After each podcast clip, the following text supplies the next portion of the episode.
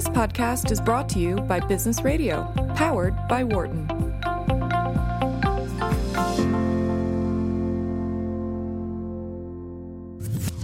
From the campus of the Wharton School in San Francisco, this is Launchpad on Business Radio, powered by the Wharton School. Here is Rob Coneybeer.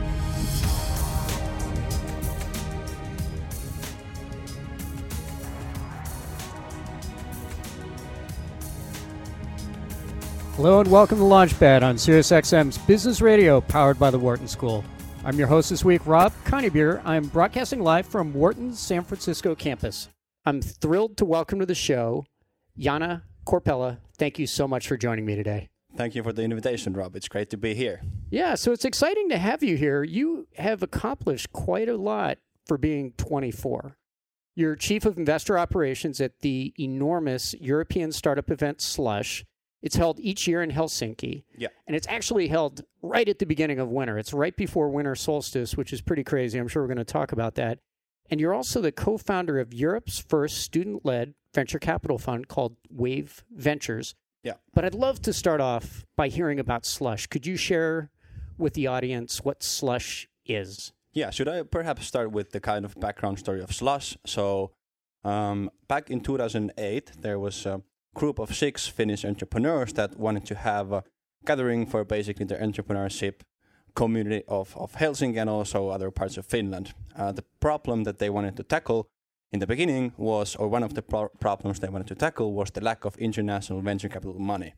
So basically, if you have an event, then it's easier for, for the investors to come come to Helsinki and see all the relevant cases in in few days instead of spreading them out uh, on different trips. So basically, and this they, is six Finnish students. Oh no, the entrepreneurs. The original founders were six entrepreneurs.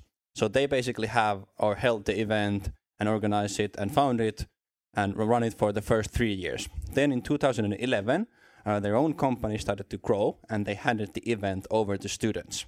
So that's basically when that kind of magic started to happen. So from 2011 until 2014, the event doubled in the amount of attendees every year. So in, in 2014, uh, I think we had around 14,000 attendees. Uh, last year, in 2017, we ha- had around 20,000 attendees.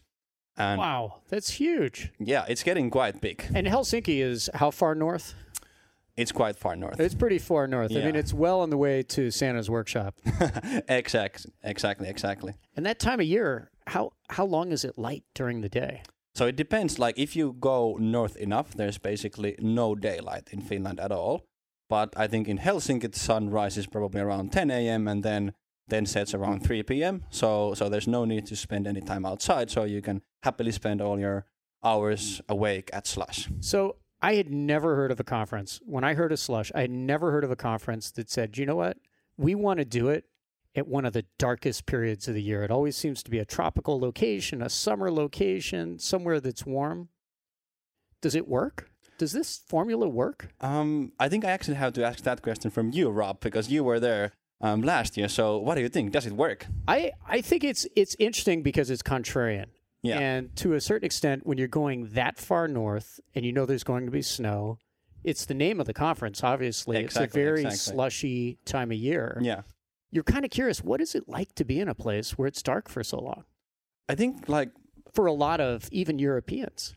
Uh, so Hels- Helsinki is not that bad, but like like from from friends that I have lived, for example, in Lapland, the northern part of Finland, um, the rumor says that they they go crazy during oh, the summer because okay. they basically don't sleep in three months because there's like one day that lasts over two months, and then they they get depressed during the winter. Okay. So it's kind of a balance between crazy and, and depressed. But but to be honest, in, in Helsinki or in, in central Finland, it's it's not too bad. Um, but of course, like whenever you, you for example come here to sunny California, it's it feels a lot better. It's a little different, isn't it? It is. so coming back to Slush, yeah. you said I think about twenty thousand attendees. Yeah, exactly. So twenty thousand attendees. That includes a bit over two and a half thousand startup companies, uh, and out of each company, the the average amount of, of founders or employees that attend are is a bit over two. Uh, so that means basically a bit over five thousand founders or early employees and then also a bit over 1,500 investors, including venture capitalists, limited partners, corporate VCs, angel investors, and also M&A people from from corporations. So why don't you share what it looks like when you arrive in Helsinki, check into a hotel. It's a beautiful town, old town. It's actually a very walkable city, as I recall, set on a huge harbor. Yeah, exactly. But maybe talk about what happens when you go into the conference center. What does it look like? Oh, that's actually it's it's really hard to describe by words, but but one one kind of description that I personally like is that um, Slush is kind of Burning Man meets TED. So so we have the quality of of TED in terms of speakers, but we have the production and kind of the weirdness of Burning Man. So it kind of feels like you walk into a rock concert. So so the venue is Well, you walk past the astronauts, I remember last Exactly. year. You had people standing out in the falling snow wearing spacesuits. yeah.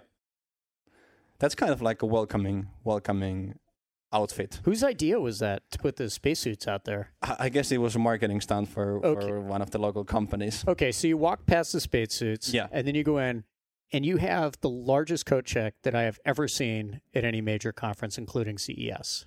Yeah, yeah, and the lines are super short, right? They are. That's very well run. It's it's very interesting. So you go into this enormous area. It's a big convention center for anybody that's been in a convention center, and you see these different stages.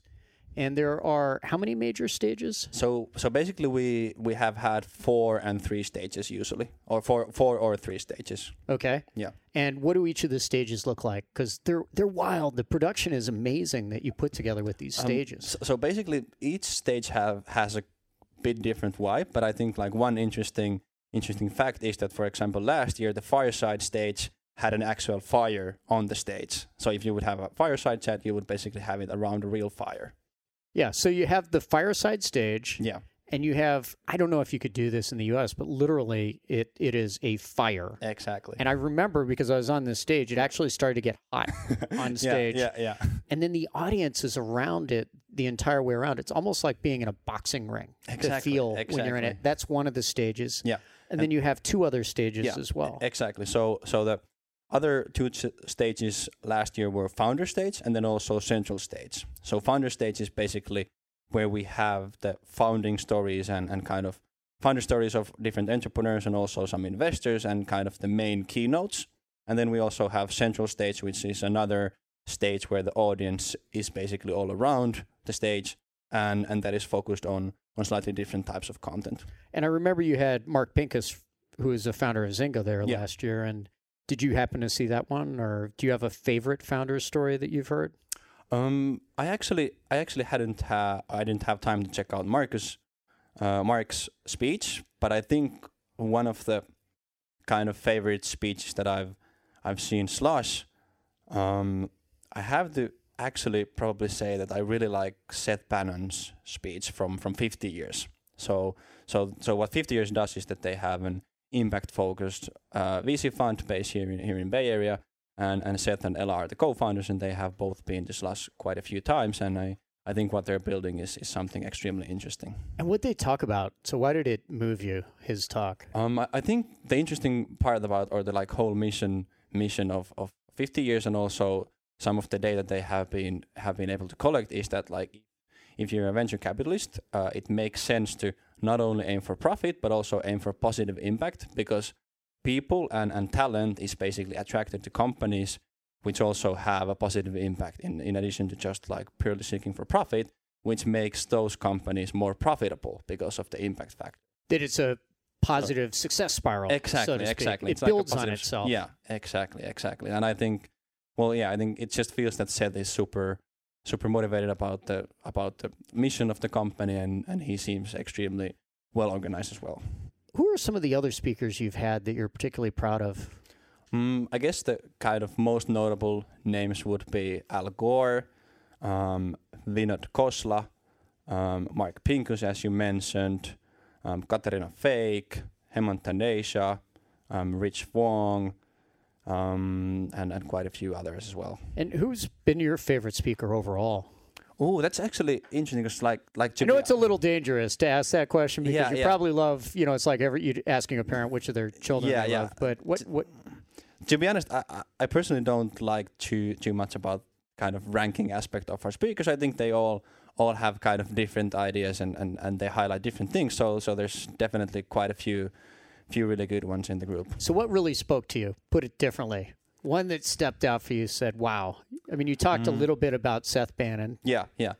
To be honest, like last year at Slush, I had time to watch only the Al Gore's opening speech, and all the other speeches that I've watched, I've basically watched the recording. So we also have a live stream of the conference, and then also we we have have the keynotes on on YouTube. So it gives you a bit different vibe when you watch it later because you're not there physically, or, or you don't you don't get the same vibe. But I have to say that the Al Gore's opening speech definitely gave me chills as well. So, how do you run something like that where you have these 20,000 attendees, all these different groups that you have, and I think it's around 40 people in the organization, Yes. the actual slush organization. How on earth do you run a conference that size with 40 people? Um, so that's actually a question that we were not even ourselves like fully confident to answer. So so, so, so, so it's it's kind of like organized chaos. So basically, we we each year kind of start from from nothing. So so we. We basically question everything we've done so far and, and consider if we should do the same things or if we should drop something out, if we should do something new, and, and so on. And at the beginning of the year, the team is basically a bit under 30 people, and then it slightly increases. So so now in now in May we are around 40 people, and then actually during the main event in in December or early December this year, so the days are going to be 4th and 5th of December. We have over 2,000 volunteers, and I Oh, would wow. say, say that the volunteers are kind of the backbone of the whole conference. Do these tend to be students or who, who are these volunteers? yeah, so basically the volunteers are, are students and they, they come not only around Finland but also from other Nordic countries and also from other parts of Europe and some people have actually said that they've come on exchange in Finland just to be volunteers at Slush. And is it an opportunity to effectively come for free and also have an opportunity to meet people in a way you might not meet them any other way? Exactly. That's that's pretty pretty well put. So basically the the whole concept or the whole whole entrepreneurship society in, in Helsinki and, and and in different major cities in Finland is more or less student run. So basically the students basically um, so they tend to be volunteers for a few years and then they might take more responsibility. So for example, I was a volunteer first for three years before working full time with Slush. So, a lot of people like to go to conferences to learn something new. Yeah. And with the scale of Slush, three stages running simultaneously, an enormous convention center internally, what's the best way to go as an attendee? How do you prepare for something like that to make the most of it? So I would say it depends a bit on what kind of attendee you are. So basically, the, the main groups are investors, startups, and then executives. And then also we have some students, some researchers, and and some media representatives. But let's say you're, for example, a startup founder and you're planning to raise your next round of financing in a few months. Then I would say that the best way to get most out of Slush would be to go through. Um, so we have our, our in-house built matchmaking tool. So you can basically book meetings with uh, all the investors attending. And so I would recommend going through the investor list and basically reaching out to the ones that are most potential investors, uh, right stage, right industry. And this And- is prep in advance that do. Exactly, Okay. exactly. So you should definitely do this in advance. Um, you can basically send out quite a quite a bit of uh, invites to the matchmaking or through the matchmaking tool before the event, and then you can basically have back-to-back meetings for two days. And then other preparation, in addition to being well prepared with the meetings, is to check out the different side events that are most interesting to you. So in addition to the main event, we have around 300 side events taking place all around Helsinki during this last week. How do you coordinate all that? So basically, the side events are, are not fully coordinated by us. So so what, what we do with them is basically we, we offer a platform where they can say that like we host a side event and and like it, it's basically listed on our site. With some of the side events, we, we help them to find a suitable venue and, and are kind of co-hosts or co-operators. But most of them are, are completely independent independently organized. And when you talk about these tools and preparing for it, how far in advance do people start to do that? So they know the event, the event runs for roughly a week. Yeah. How far in advance of that? A week or two in advance? Do people start to use the tools? A so month so typically typically the matchmaking tool opens around a month or, or three weeks op- uh, before the event so that's that's basically the best time to start preparing uh, some people start preparing a week before and that's that's usually fine as well some people don't prepare at all and they they usually get a bit less out of out of the week so the prep is really key. yeah it's you think about investing your time, you should do the work in advance on the prep side. exactly exactly So what's your role? With Slush? Yeah, so basically, I'm taking care of the investor side. So, as I mentioned, we had last year a bit over 1,500 investors attending. My job is to get those people to Helsinki and make sure they have the most valuable few days they can possibly have. So you're taking care of that constituency, so to speak. Yeah. And when you look at Slush itself as a business, how does the business work? So basically, we are. Um, so the how does it work? Is is we have partners and then we have ticket revenue. The interesting interesting um, fact is that we're actually a not-for-profit event. So even though we're a limited company, we're owned by a, uh, by a foundation called Startup Foundation, uh, which by by Finnish law is is not seeking for profit.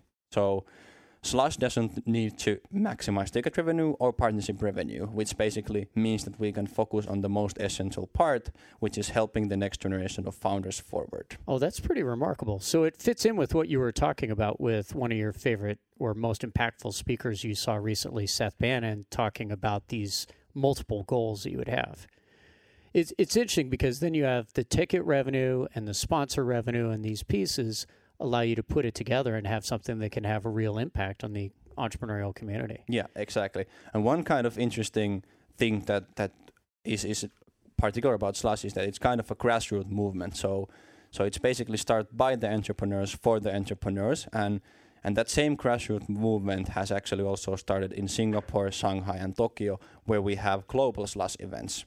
So they are a bit smaller ones still. So they're basically between three and five thousand attendees, but they're also they're, they're run by local teams. Um, but we kind of have some some help, for example, in the marketing side that we we coordinate globally. But otherwise, they're like fully independent teams and and tackling the problems that the local entrepreneurship ecosystem faces. So what's the equivalent of winter in Tokyo? If I, you're I picking know. a really rough time of year to be somewhere Uh, actually, I think in Tokyo they actually did it the opposite way, and they, they have the event when, when the cherry blossom trees or oh, cherry and trees it's really blossom. beautiful, famous for being beautiful there. Yeah, exactly, exactly.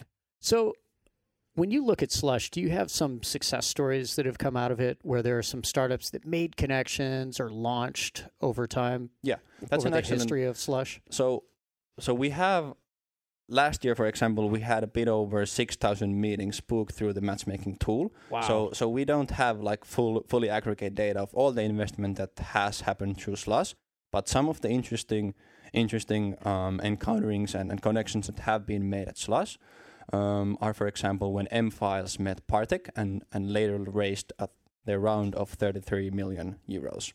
Uh, other ones are when Memphis Meat met with DFJ and raised a round where also Richard Branson and Bill Gates participated. Um, and then there's a, a few smaller ones. For example, a Finnish company called Canatu met their uh, investor at Slush and ended up raising 12 million euros. And, and you also have involvement from some very successful Finland companies. Yeah. So I first heard about Slush from Peter Vesterbacka, Yeah. who's one of the founders, as you know, of Yeah. Rovio Angry Birds, which pretty much everyone in the world has heard of, is a Helsinki company. yeah, exactly, exactly. Maybe that would be a good segue. And if you're tuning in, I'm Rob Coneybeer. You're listening to Launchpad on SiriusXM 111 Business Radio, powered by the Wharton School. Here in the studio right now with Yana Korpela. He's one of the executives running Slush, which is one of the world's largest technology conferences held every year in Helsinki in early December. So that might be a good segue into the study that you put together called the State of European Technology with Atomico, one of the leading venture capital firms in Europe. Could you share some of the headlines from that study? Yeah, so basically, as you mentioned, uh, the State of European Tech report is is co-produced by us and Atomico, and it's kind of a brief overview of, of talent, uh, tech, and also also companies and especially tech companies around Europe. Uh, some of the key findings or, or findings that I found uh, myself super interesting is, for example, that or the key finding would be that the whole year of 2017 was a record year in Europe on several different scales. So, for example, the capital raised by European tech companies um, was record number high, so or, or was record high. So there was actually over 19 billion euros, or actually US dollars, invested in European tech companies. Wow. Yeah. That's a big number. And like what stage is that typically at when you look at that 19, 20 billion euro or little over 20 billion US dollars? Yeah, so so I would say that like in terms of stage, of course, like the larger rounds contribute more towards the, the sum, but there's also a lot of activity in the earlier stage. And one one particular industry that I would like to point out is the is the deep tech industry. So that also grew a lot, and deep tech startups actually raised over three and a half billion And, US and dollars. what do you mean by deep tech? Um, so that's that's an excellent que- uh, uh, that's an excellent question. I would say that um, in the in the in the study, deep tech is basically consisting of, of AI and and blockchain and cryptocurrencies, and then also autonomous driving and few other factors. But I would say that AI and, and crypto are, are perhaps the kind of largest um, parts of, of deep tech companies or, or largest. a lot of yeah. these new areas Yeah, that are exactly. coming along. Exactly. But one one way to like define deep tech is that it's something that requires a PhD to understand. Oh, I see. Yeah. yeah. Deeply technical. Yeah, Hence exactly. deep tech. Where would you put Skype in that regard? Um One of the most famous European startups. You mean like is Skype a deep tech company or that Yes, exactly. I would say I wouldn't say perhaps the Skype is a deep tech company, but they're definitely one of the success stories of, of Europe. And one interesting in factor about or data point about PhDs is actually that the number of PhDs graduating from STEM fields has doubled from the year 2000. So last year from Europe there was almost 60,000 PhDs graduating from STEM fields, which is double the amount of PhDs. This is across Europe. Yeah, across Europe, which is double the amount of PhDs graduating uh, in US from STEM fields. So there's actually a lot, lot of talent coming not only in the tech scene but but into Europe in general. Yeah, and Skype was founded in Tallinn, which is just across one of the Baltics from Helsinki. Yeah, yeah. How far is that? How close is that for people that might not be familiar with the geography there? So I would say it's like around four hour boat ride, so so not too far. And a 20 minute flight Yeah, if you actually make the trip, because Estonia is right there. Yeah, it is. It is. Okay. So maybe talking a little more about the Nordic tech scene. What's Yeah. what's going on in the Nordic tech scene and how would you define that?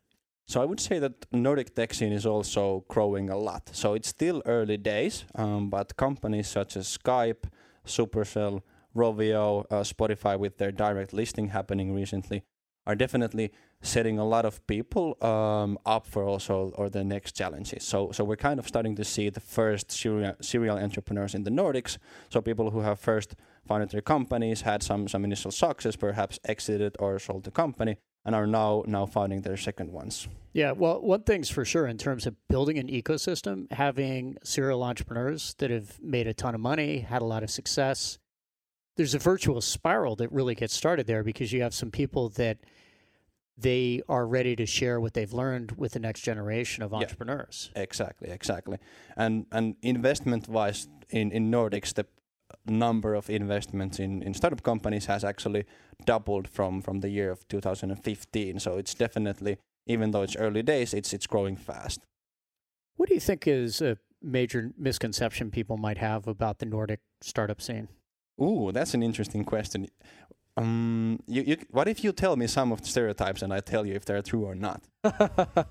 well, just jump in. Maybe talk about the things that you see Hmm. that you so- really like about it. Because you come out here, you spent two weeks out here in Silicon Valley. You've been meeting with hundreds of people while you're out here getting ready for next year's conference. Yeah. What are maybe some of the contrasting things you've seen? I would say that like one interesting point is that like the universities in in Nordic countries are actually quite a high quality, even though they are not that high in the university rankings. So, for example, I have few friends who have studied both in Aalto University and in Stanford, and and some of them mentioned that the quality of teaching is actually better in Aalto University than in Stanford. But of course, Stanford has the reputation and the connections that that are are definitely remarkable.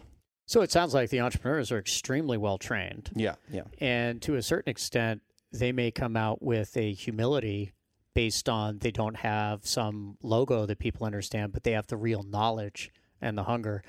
It's interesting when I think about entrepreneurial ecosystems because I do wonder sometimes whether warm or cold is better for Ooh. people to work hard. So when you think about the winters out in California that are relatively mild versus the winters in the Nordic countries are just they're a little colder, Yeah, they are. A little say- darker. I would say cold is actually better because like if it's sunny and hot outside, you, you don't want to work.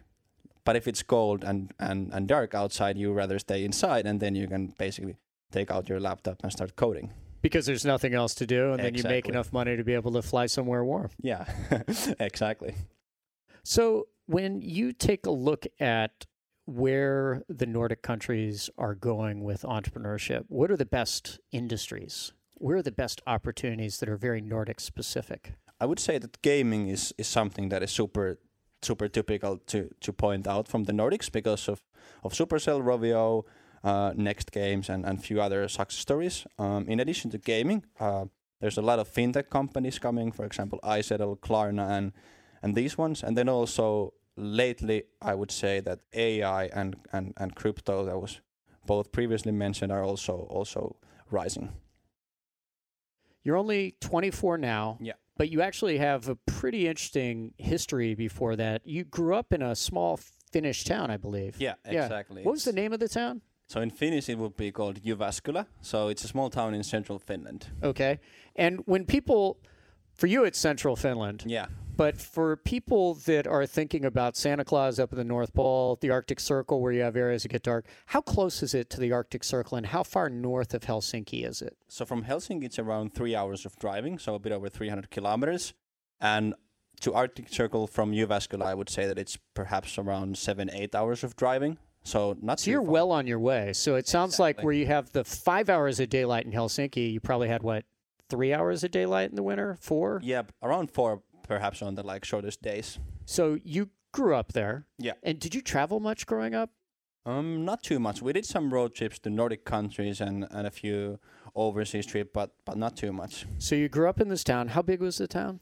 A bit over hundred thousand inhabitants. And was it pretty flat or were you in the mountains? Um, it, it, it there's no mountains, but there's hills. okay. Yeah, There are hills, so you could do sledding and stuff like exactly. that. Exactly. You could do Okay. skiing, snowboarding, and interesting stuff. And you grew up in this town, went to high school there. Yeah, Wait, exactly. did you have a startup at all? Um, First startup? We had a company, so I started my own or our first company when I was 16. So we started filming skiing videos on the streets. So basically, I had a few friends who were quite good at free skiing, and I liked to film film videos and, and take photos. So we ended up doing kind of weird handrails and jumps on the streets, and then basically published the videos online, got some sponsors and, and a few million views, and we're actually still doing that around one weekend a so month. when- when you say street skiing, yeah. would you would you, would it be like water skiing where somebody would be driving a car with studded tires and then you'd have a tow rope and people would be behind it, or is this different skiing? So sometimes there is a car pulling the speed, but most often it's just like a hill where you get the speed and then you do like a handrail or a jump or a wall ride or something. Kind of like skating or skateboarding, but with skis. And were you one of the skiers? Did you perform as well in these videos? Um, I'm actually the filmer and director, and I'm not that good in skiing, so so I got the role behind the camera. So, what was the moment when you were 16 that you decided to start filming them? And then you started to think there might be a business in what I'm doing with filming filming my friends. So, so basically, how it started was that um, the guys were were quite good in skiing, and they were they were quite young still back then, and they were friends from the local ski hill. And I had filmed some all all sorts of videos like parkour videos and other short films before that, and then we basically just like decided that hey, we should actually try out to make creative skiing videos together. And then right after the first season, we we got uh, some views, and then ended up having our first sponsors and and founded the company and so on. So, what were you shooting the video with? Um, I think back then it was it was actually we, we had a decent camera. I think it was actually Canon 5D Mark II. Ah, okay. So Yeah. this is uh, probably a thousand dollar, two thousand Yeah, dollar yeah, exactly. camera. Yeah, it was very actually- high quality lens. It was actually my brother's camera, so that helped. Oh, so you borrowed that? Yeah. So you were really careful not to. I'm guessing you you used the neck strap yeah, exactly. when you when you wore it because it's probably a little slippery when you're outside. yeah, it is. And did you have to edit these videos? Yeah, yeah. So I did the filming, editing, and, and directing. I think it's pretty interesting. Well, would you say things like "don't fall"? Um, no, jump higher. I, I, w- I was using Go the guy who said like jump higher, do more flips, and, and so on. okay. yeah, yeah. I just wanted to make it look super good on the video, so we, we needed more air. And how much editing goes into these videos? Um, I would say that if you do like a one five minute video, it takes almost a work week of editing. Yeah. So it's a lot of raw content to get down to something people want to watch for five minutes. Yeah, it is, but it doesn't feel like work, so it's not too bad. How do you learn this? I guess like I, I learned it just simply by doing and and watching other videos. But I guess if you will, you can also go to go to like courses or or study that stuff. And you said this is online now. Yeah, Where exactly. can people find this content? So if you Google real skiffy, so real and then S K I F I, uh, you can find us on YouTube, Facebook, and and bunch of other sites. what does that mean, Skiffy? Um, that's actually a good question. So it's kind of a wordplay with skiing and, and Finland, and then also science fiction. So so the stuff because of the stuff we do is so so creative that it's it's kind of sci-fi of skiing. And when did you realize you started to have an audience around this? I think it was actually around the end of first season. So I think back then we had like perhaps around 100,000 views per episode or like 50,000 views per episode, uh, which was a lot more than what we have anticipated for. I always wonder with something like that, was there something you did on the distribution side or was it purely great content? I, I would say that like the the key to success for us was that we did we didn't do stuff that others other skiers couldn't do, but we were filming stuff that other skiers don't even imagine of doing. So Oh. it, so it's like really creative. There there can be like skateboards or or like sleds or like jumping ropes or, or like basketballs like in addition to just skis and it's it's kind of like a circus. And do you sit around, it's Friday afternoon, you're having beers, and then you're thinking about what could we use that hasn't been used before in a video like this? Yeah, that's that's pretty much how it goes. That's pretty amazing. So you did that, and then you've also served in the Finnish military. Yeah, exactly. So we have mandatory military service in Finland. So so right after high school, I spent a year there and and did the Air Force thing. And was that boot camp? So you, you showed up and you show up at boot camp and they shave your head and they So so you learn to take orders or Yeah, how yeah. does that work? so I'm actually like like yeah, the beginning is kind of like a boot camp. So you train a lot, like the basic stuff and like how to use a gun and how to spend time in the forest and how to march and how to run and how to tie your shoelaces and and these these basic rules of life. Uh, but the second half of the year, we actually spent just like learning how to fly a small airplane. And is this something that when you when you think about the Finnish culture in general, does everybody go through the military? So every every man has to go through it, and and women can go through it voluntarily if they want to. Yeah, I think it's something that's pretty interesting in the U.S. that people don't think about as much because we've had voluntary service here for so long, Yeah. relative to I believe a lot of European countries have compulsory service at some point. Yeah, yeah. I think a lot of European countries have had the compulsory service, but I think now it's it's only a few that has Okay. still have it. Yeah, and, and one of the things when you think about entrepreneurial ecosystems, places like Israel, for example, have compulsory military service. And you have a lot of people that go through and they learn about online security and crypto and a lot of this. Do you, does that have an impact on the Finnish startup scene that a lot of people have gone through compulsory military service? I would say that the uh, the largest impact that it has is probably that you meet a lot of interesting people. So, for example, with the Air Force group, we were we were kind of like selected already and, and gone through a funnel. So, so basically, e- everyone from that group are, are really good friends of mine and and are kind of like ha- have the same mindset towards life. So if you're just tuning in, I'm Rob Coneybeer, and you're listening to Launchpad on Sirius XM 111 Business Radio, powered by the Wharton School. Here in the studio right now with Yana Corpella. He is one of the executives running Slush, a massive technology conference held every year in Helsinki in early December. Well, I'm guessing for people that have just come out of high school, going to military service, if you're flying, you're probably a pretty responsible person.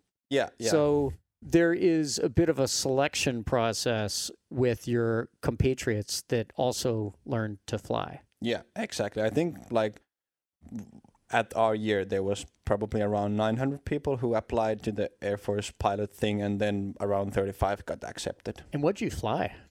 So the plane is called Vinka. Um, it's it's pretty much similar to like Cessna, Okay. but you can do like loops and other stuff with it. Whoa. So you learned to do aerobatics. Yeah, yeah, exactly. This does not sound like what a lot of people think military service might be like unless you're in the, the Air Force. Yeah, to be honest, I didn't even thought that it's gonna be like that before I realized that it's an like actual opportunity for me. So you got through that, and then you ended up in uh, university. Yeah, exactly. So after the military service, I I moved to Helsinki and started studying in Aalto University, which is the university that has the technical side and also the business school and also art school combined. And what does the setting look like? In the university or in the campus? I would say it's it's pretty relaxed. So there's the, the funny thing is actually that like um, the technical school, or there were used to be three different universities, and the technical school is kind of the main campus. So so that's called, or, or the, it, there's a like funny name in it, it for Finnish, and then basically that's where all the technical students study, and and there. Oh, is it like a nickname for it? Yeah, it's Like a good, does it translate at all? no, I I don't know. It, Or you you're afraid it might not be appropriate for radio? no, let, let's just say that I don't I don't know the word in English. Okay, but it is kind of goofy when you hear it for Yeah, the first yeah. time. Yeah, so it yeah, has some exactly, character. And exactly. how big is it overall? Um, I think in all the university there's probably something between ten and twenty thousand students. So it's enormous.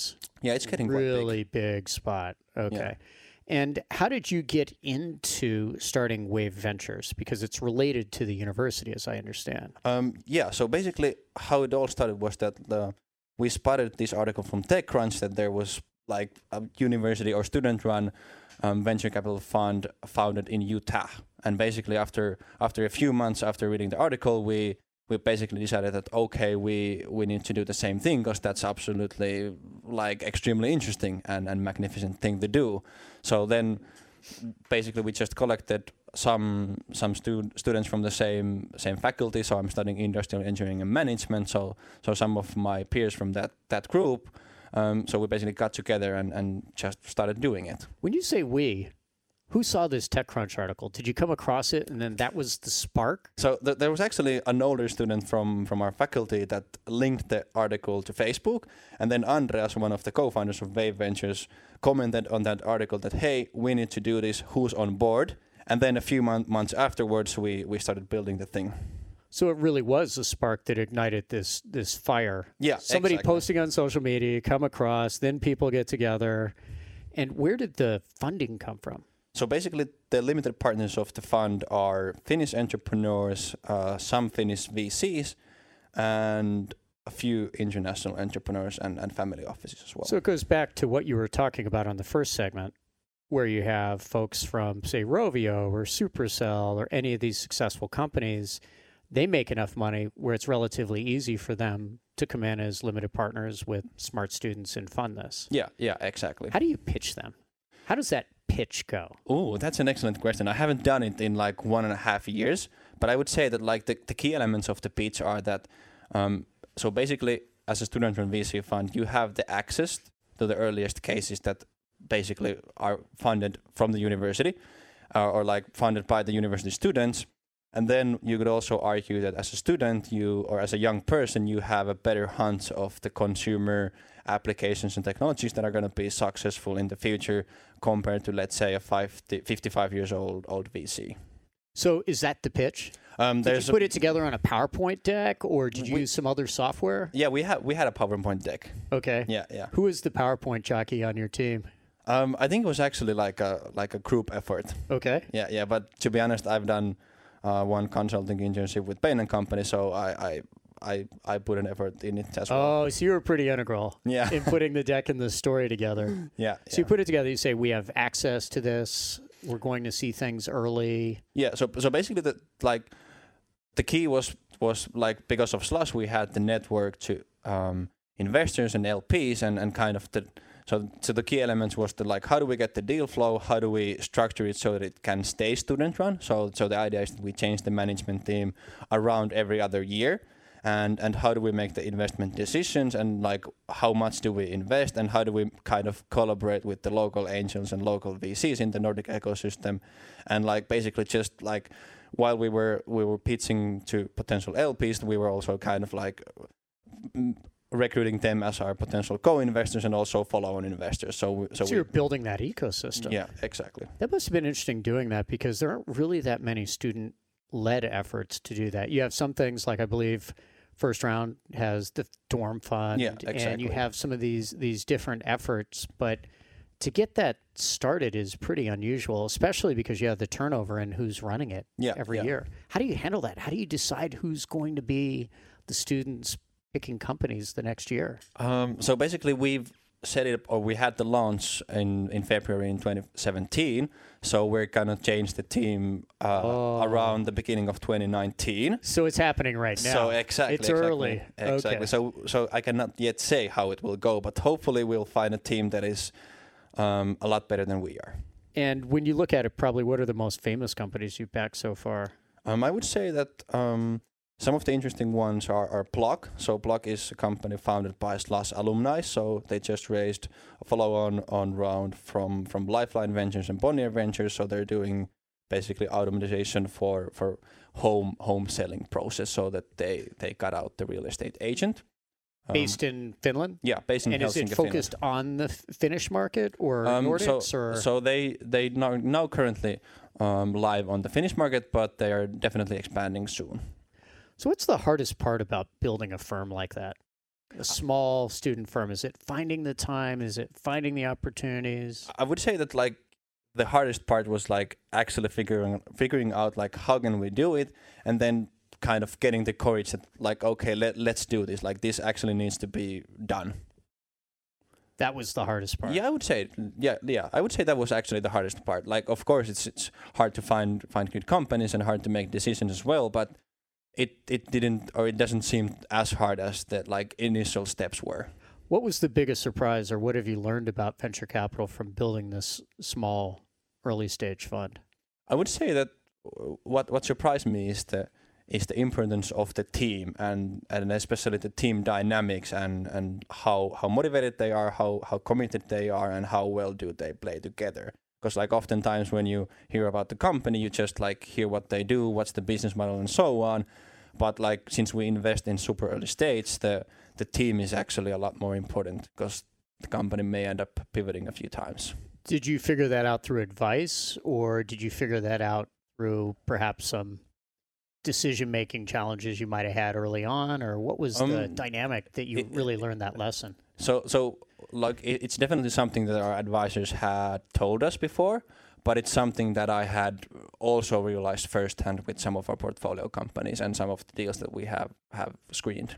Yeah, it's definitely hard to see. Like when you start meeting with people and then you start to try to figure out how how motivated are they really? How driven are they really? Exactly. And one of the things we think about a lot at Shasta in talking about the product and talking about the company, that's actually how we get to know the people better. Yeah, it so is. even though we're is. talking about the company, talking about the market, we're actually getting to know the people. Yeah, yeah, that's the beauty of it. It's like killing two birds with one stone. And one also one one really interesting factor is the is the team and especially the CEO coachability. So so how well they can receive advice from from others. What what does coachability mean? That's that's a phrase that seems to be thrown around. Well, I don't know. I like I What don't know what's really the exact. mean? I, I would say that coachability means that you you kind of have a growth mindset and and you don't have too big of an ego to take advice from others and and you're willing to do what's best for the company and not what is your idea necessarily in the first place. So you mentioned Bain. Yeah. What was your experience at Bain and Company, the management consulting firm? So I I had a good experience. So I I basically I went there after after my second year of studies. On the second day, they flew me to Norway. Uh, I did a few due diligence cases. The first one was a public for for a publicly traded company, and the other one was for a private equity fund. So it was it was intense, but I learned a lot. Okay. And that was your experience with Bain. And maybe just looking forward, how did you actually connect with the slush folks? So it- was it because of the venture fund or was it predating that? So basically, my first connection to Slush was actually on my freshman year. So I started studying in 2014, and I was on the first fall of my studies. I went and was a volunteer at Slush. So I was actually a volunteer. Oh, you were one of these 2,000 people. Exactly. Back then it was not as many, but but still. So I was a volunteer actually for the first three years, and then now now this is my second year working full time with Slush. Did they tap you on the shoulder somehow? Great work. We like you. We like what you're doing. Yeah, How did it make that shift to becoming somebody that they fly around the world to talk to investors? Ooh, uh, that's something that I wonder myself as well sometimes. But I, I guess it's just like if you if you show the commitment, the right right attitude, and are are just like eager enough to do it, then then then. But it was literally a tap you on the shoulder type thing. Hey, have you thought about doing this full time? Yeah, pretty much. Are pretty you much. willing to travel? Yeah, yeah, and uh, I was. so Okay. here I am. And how long has it been full time now? So this is my second year working full time. Second year. Got okay. Yeah. And what's been your biggest surprise about making that shift from being a volunteer, doing it once a year, to it being your job? I would say that the biggest surprise has probably been the importance of per- personal relationship with the people who, who we want to keep close with Slush. I would say that's probably something that like that I had realized only only when working full time. That is that that's actually the core of Slush. Like like you one way to see Slush is that we're kind of an matchmaking system and, and we do that by our, our organizing events around the world and, and the Helsinki one being the largest so far. So so I think that it's the connections are the ones that And when you say that, do you mean the connections that Slush makes among the different constituents and attendees that come, whether they're speaking or whether they're corporates or whether they're entrepreneurs? Or do you mean within the Slush organization itself, you and other people that you work with? I, w- I would say it's both. So so definitely the team dynamic within Slush is extremely important. It's also the network of the people who work at Slush, and then also the network that we're able to to create within our attendees. And I would say that, or, or one way to formulate Slush is like, in addition to being a conference for for the visitors, it's kind of a human accelerator for the people who work for Slush. So so there's not too many places where you can get so so much responsibility at such a young age and and meet meet interesting or as interesting people as through Slush. So, what have you seen so far? We've got about three minutes here, or two minutes. What advice do you have for people that might be about four or five years behind you, thinking about their careers and what they should focus on I would early say on? I- I would say that like from the mindset perspective, I would say that like getting a growth mindset versus fixed mindset is something that is extremely good to acknowledge. So basically, uh, if there's something you don't know or you don't you don't know how to do, is it basically just means that you haven't practiced enough. So it doesn't mean that your your like inherited skills aren't good enough. Um, I would say that's one thing. Otherwise, I would just say that like do whatever you feel passionate about and what motivates you, and and that's something. That's great advice. Yeah, that's something that keeps you going through the night as well. I think that second piece is really interesting because people, there are different types of people when they're moving on or moving through their careers. And there are some people that think about where's the money going to be? What's the big hot area? I need to get into the hot area.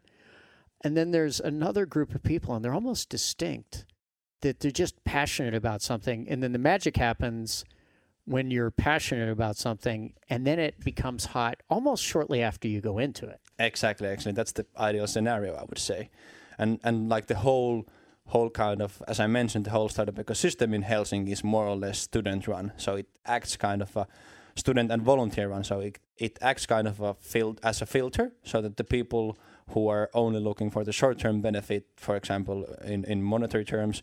They don't end up being at Slush because they don't get the monetary benefit. So the people who end up there are, are usually passionate about the real cause of helping founders forward and perhaps starting their own companies in future. Okay. And obviously, you're a big fan of the Nordic startup scene. When you look outside the Nordics, and let's not talk about, say, the US, what startup area do you really admire? Got about Ooh, that's kind an, of a 45 second Ooh, answer. that's an excellent question. I would say, um, based on the places that I've visited, I would say that London is definitely interesting. So, Interesting. so I guess that's a pretty obvious choice from a European perspective. But there's a lot of stuff happening there, and I would say that like like it's just crazy how how many companies and how many VCs they have compared to other other main European cities. So, if you were to pick the two areas in Europe people should take a close look at, obviously the Nordics, Yeah. and London is another great place as well. Yeah, I would say London, Berlin, and Nordics would be a really good trio. Okay.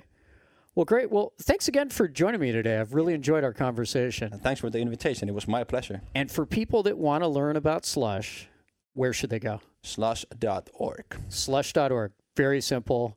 And I'm sure the website is optimized for people to learn all about it, just regardless of what constituency Yes, they're from. definitely, definitely. Well, great. Well, thanks again. For more insight from Business Radio, please visit businessradio.wharton.upenn.edu.